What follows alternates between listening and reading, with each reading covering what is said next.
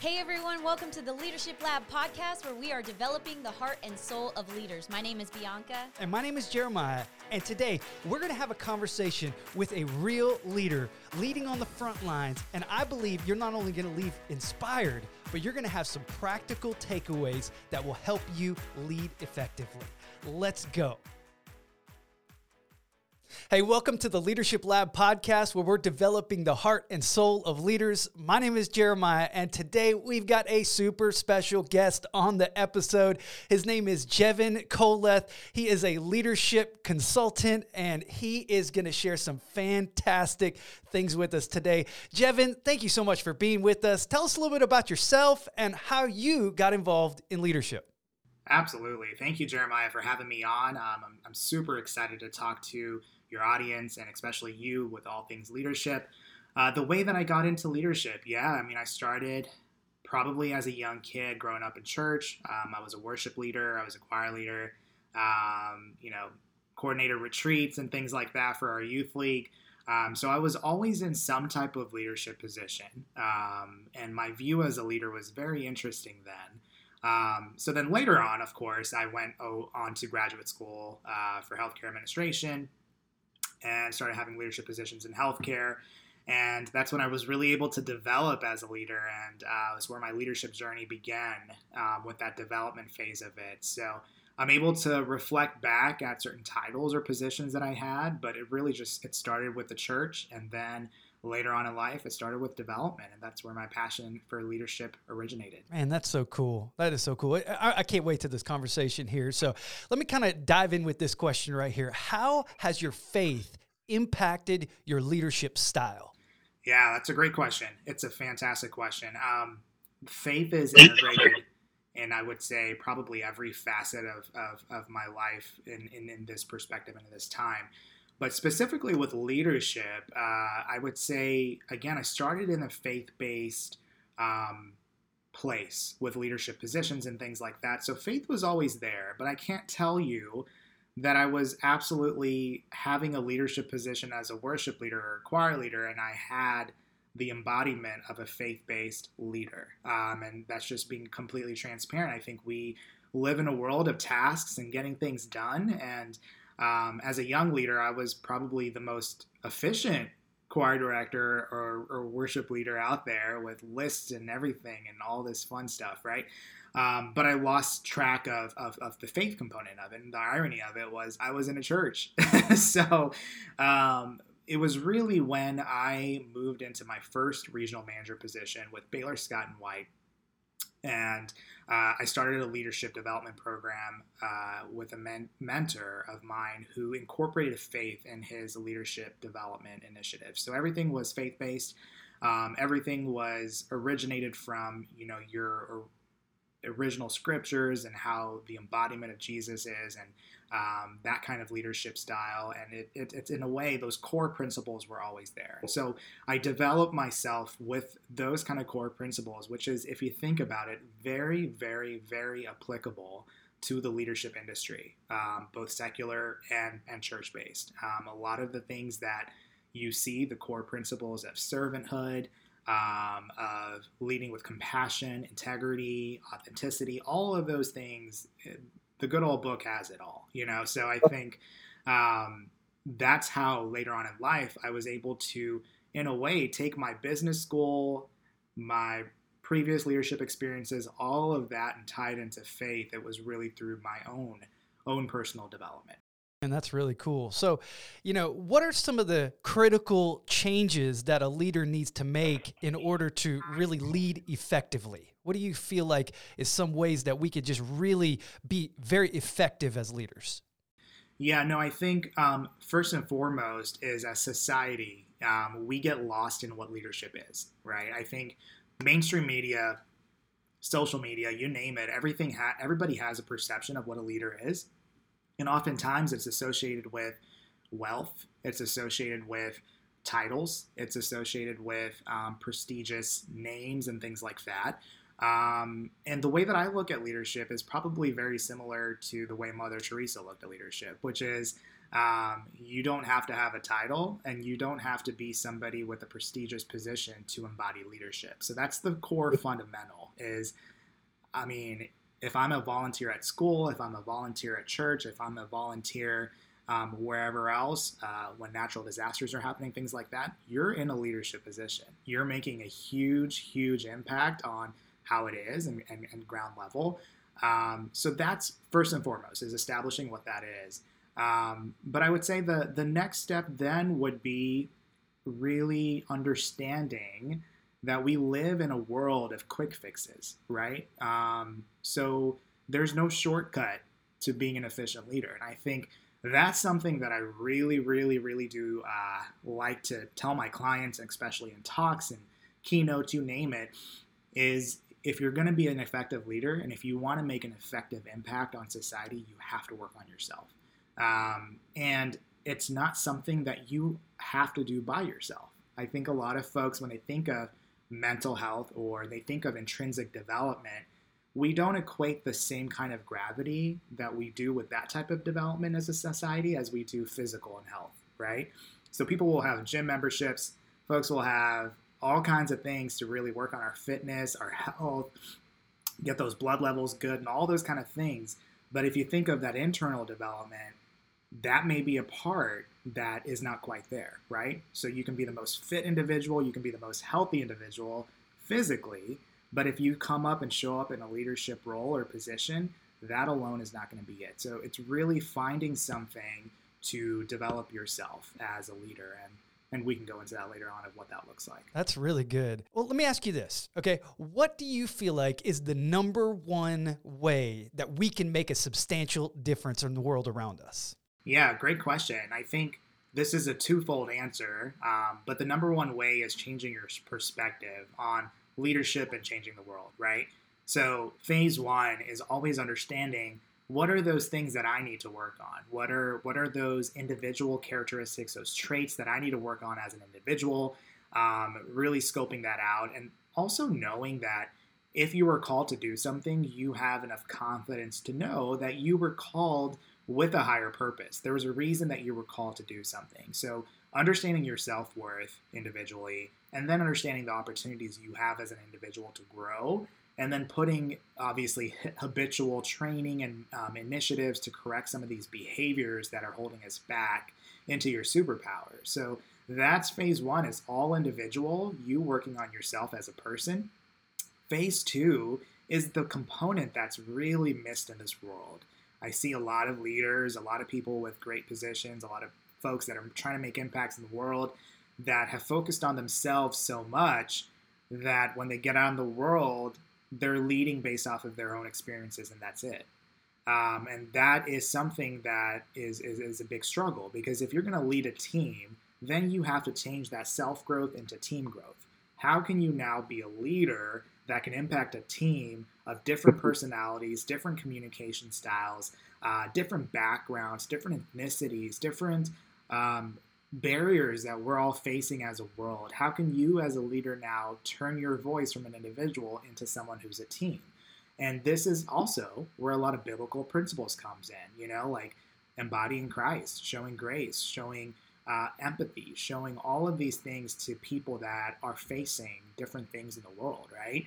Um, so if you don't make that switch as an individual from individual uh, to team mentality and team growth, it'll be a struggle. That's so good. And I love how you said these are biblical principles because I mean that's that's what Jesus did. Like he he he had a group of people that he just basically came and said, "Hey, I've got a vision here. I'm going to share this vision with you. Now come and follow me."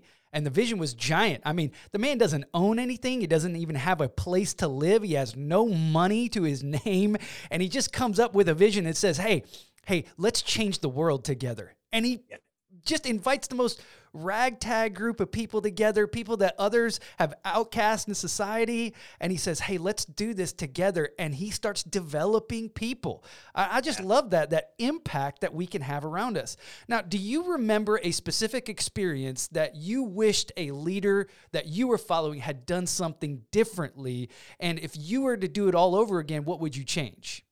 Yeah, I like I love that question, and I think um, this is a question that I approach in a different lens than I would have previously, right? I think we always live in a society to where we can cross the line of really glorifying mistakes made of made by other people. And I think that's where I want to first set that boundary is know yourself as an individual to when you're turning into a, a place of judgment. I think that's really key. So the way I look at things now is every person that I've been been with, any leader that I've been with, there are opportunities there that they have given me in my life so that I can be better, right?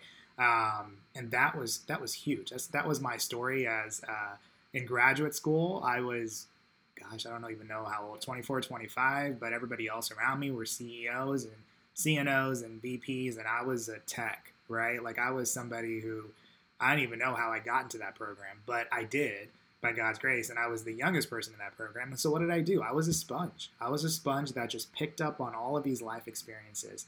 So that's what I encourage folks to do. Think back on your leadership experiences with your leaders and how you would have maybe done things a little different. Um, and the number one thing I can think of is when it comes to uh, and this is definitely a hot topic, it, it comes to uh, racial sensitivity and the ethnic movements, right? Right. Oh, wow. Uh, yeah. So I would say, you know, I'm, i was born and born and raised in in Plano, Texas. Um, my parents are originally from India. Uh, they're from South India. So I grew up with uh, the Christian culture. I grew up with um, my parents' culture, and then I grew up with a Texas culture. So it's like I had a whole bunch of cultures going on, right? so, um, so that was great. It was awesome. It was such an opportunity for me. But when I go into certain environments, you know, it's it's almost interesting how uh, people approach diversity and ethnicity. And I think um, growing up, I was always the, the person of color in every board meeting and every whatever uh, for leadership stuff. And I didn't really notice it to be honest with you. It wasn't until I looked back and reflected and I was like, oh my gosh, I was. And and then I would notice like certain initiatives, right? Um, where I was the key person uh, that was involved in diversity initiatives and ethnicity initiatives. And I wasn't, it's not as it was my expertise, it was something that was asked upon me, you know? So, um, and then I look back and I was like, wait a second, you know? So I think embodying and understanding people in general, it's not, it doesn't have to do with skin color. It doesn't have to do with race, but understanding the individual, right? Um, I think that's an employment strategy that I would do differently. Is not hire based off of race, any type of bias, but hire off of the individual and what they offer as a value. Um, and if that person is Asian American, if that person is Indian American, if that person is African American, if that person's you know Caucasian, whatever it may be, it doesn't matter. It's the individual who's great and then see what things they bring to the table versus stereotyping based off of maybe how somebody looks, right? And those aren't, I don't think anybody who I've ever experienced has ever had a harmful intent, or these are people that I still love to this day, you know? Um, but it's just everybody has hidden biases and things that we've we've developed from a young age, right? So again, that's a huge opportunity for growth, uh, myself included. So that was probably the biggest biggest leadership thing that I probably realized a couple of years after um, that I had an opportunity there that I just I didn't even know, you know. Yeah. And I think it was it was huge. That is that is very interesting. Now, some of the leaders that are listening to this, you know, have a budget and they can hire people and they can pay others. And then some people who are listening to this are saying, "Hey, I'm leading leaders who, man, they're volunteers. They're just they're just giving of their time here, you know. And there's a whole different level of leadership when you've got a paycheck that you can offer and then when you just basically are like i've got vision and i want you to come and follow me just because it's not a professional project it's a passion project. And so you know as a leader who's been in both of those worlds what would you say to someone who's got really only vision to share? How do you how do you motivate people to join you when you really don't have anything? In fact you're really just asking from them rather than giving to them I love this question. I love this question. And back, you know, when I was a church leader, I would have told you something completely different. But now, with thankfully life and what's been given to me, I'll tell you both of the principles are same. They're the exact same, whether you're a volunteer or whether you're paying somebody a paycheck. And I, I say this with the folks that I even employed with paychecks, um, is uh, don't come here for the paycheck. Really understand your purpose and your vision of why you're here. Um, and so, if we embody that understanding of why we're here, and we are an effective leader to where we're empowering individuals to be make individual decisions and really make an impact, you're not developing volunteers, you're developing leaders, right? So when you're in a leadership position, you're developing individuals to be their own leaders, right? Um, and if you have, you know, insecurities and you need control and micromanaging comes into the place, then that is a cue for you that we need to work on ourselves to be secure enough, to be confident enough to one, bring in people that embody those values, but number two, to really empower those individuals to to make the decisions that they need to. Um, and then, of course, course correcting. I think course correcting is huge, and sometimes people have a hard time with it, you know, and I did in the beginning as well. Um, but you know, it's it's again, it's biblical. You know, there's there's nothing that you can do um, if you approach a conversation really well and wholeheartedly, and if you're giving feedback and advice uh, to an individual who may have, you know, misinterpreted something or, or maybe did something as a volunteer that maybe just wasn't down the line of what you and your team was envisioning that's an opportunity for that person. That's a huge opportunity for that person individually and as a person. So those are the moments that you know you can really turn that opportunity into that individual superpower. And I think, uh, yeah, it's twofold. It's really just developing leaders. I love that. I love that you said turn that into that individual superpower. I, I love that's such a and you used the word uh, and one of my favorite words in leadership is empowering.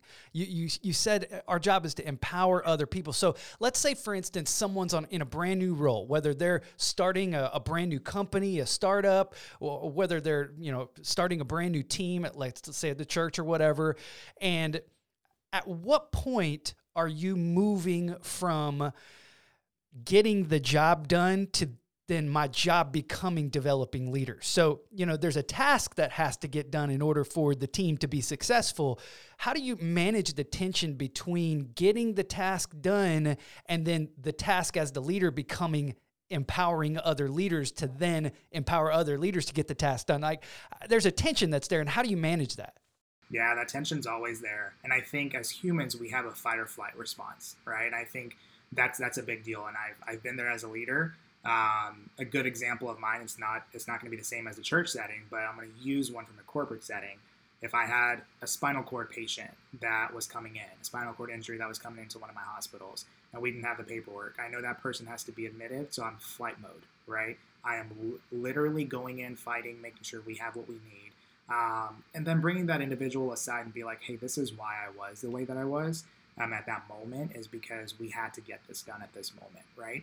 And then make sure you're empowering. So the the strong way and the superpower way that I'm still trying to figure out myself is doing that and empowering the individual at the same time. That's great. Right. Yeah, that's tough. That's very very tough as a human being because when you're trying to get things done, you're just trying to get things done. And anybody who has any hidden type of project management skills in them, they're going to be that person that just wants to get things done. Um, but what we need to do is make sure those two things are embodied in one, right? You can get things done and empower people at the same time. That's so good. So, what, yeah. what do you feel like are some common misconceptions that people have when it comes to leadership and having the capacity for leadership? Yeah, so that's a that's a great question. I think we as human beings, let's just first and foremost agree that we're all broken people, right?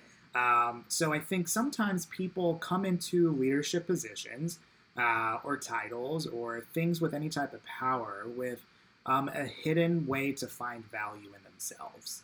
And that kind of creeps in a little bit, right? I think when we try to embody, um, have this position to fill my void and give myself value, that's when it, it becomes a dangerous territory. Okay. Wow. When you're leading because you have an insecurity. Yep. When you're leading because you have a hole, you have an insecurity that you haven't worked through as an individual. Um, and you'll see a lot of leaders that come into leadership positions of power because it gives them something. It gives them that feeling. It fills that temporary void, right?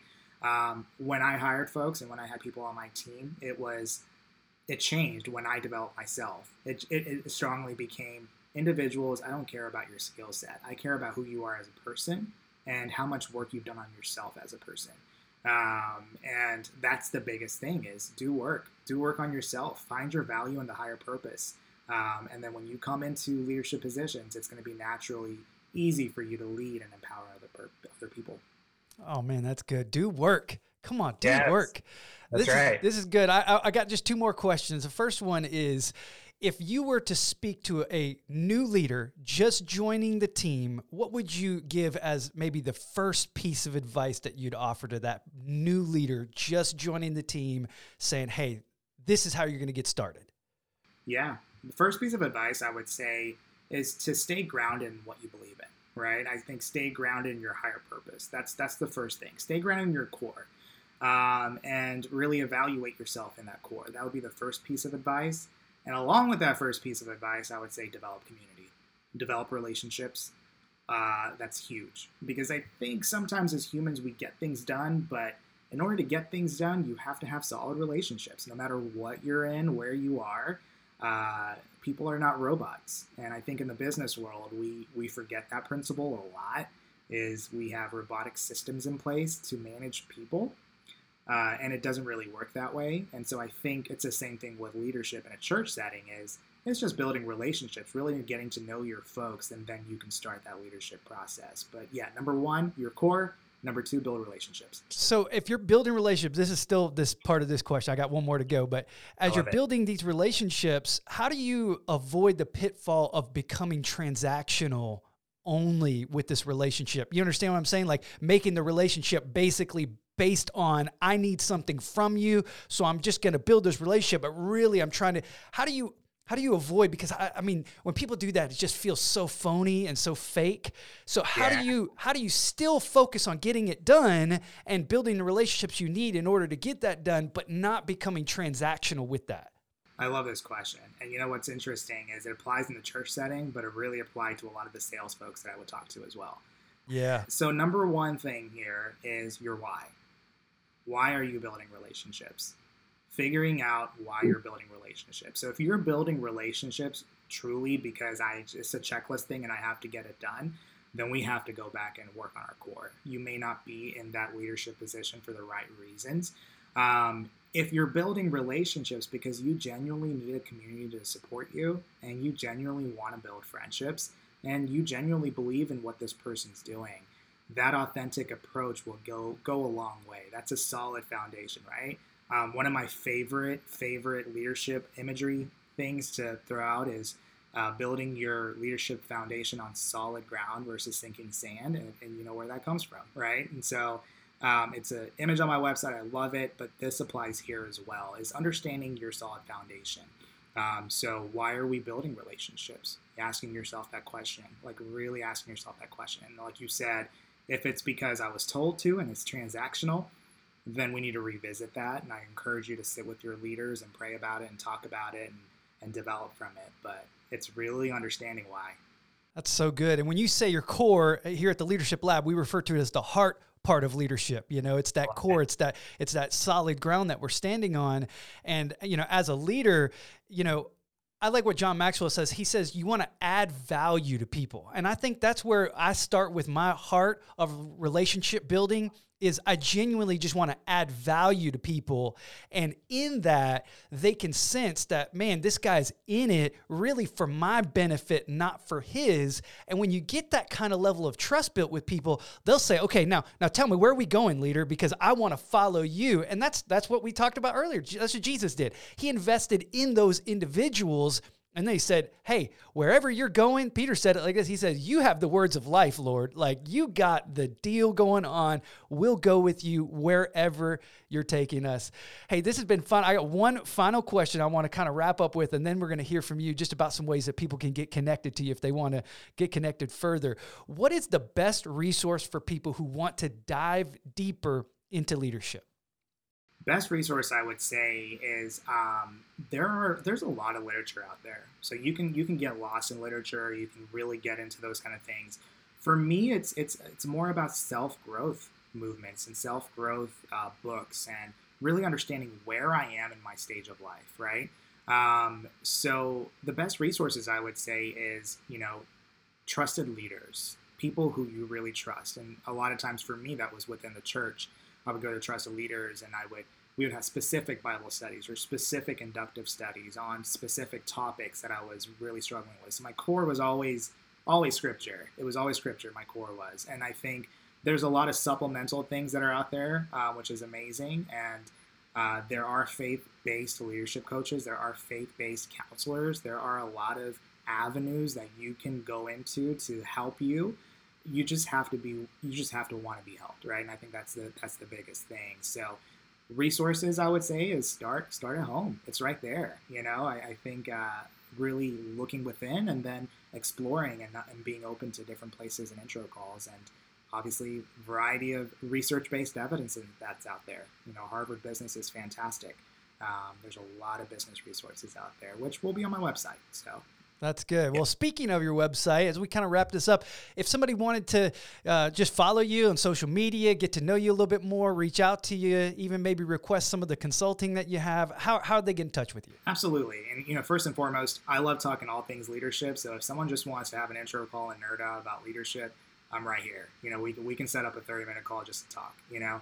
Um, but my website is www.jm, www.jmkleadership.com. My Instagram handle is at Jevin Koleth, um, J E V I N K O L E T H. Uh, it has my phone number, my email, um, direct message, whatever it is. Feel free to reach out to me. It can you can be in any phase of leadership, self growth.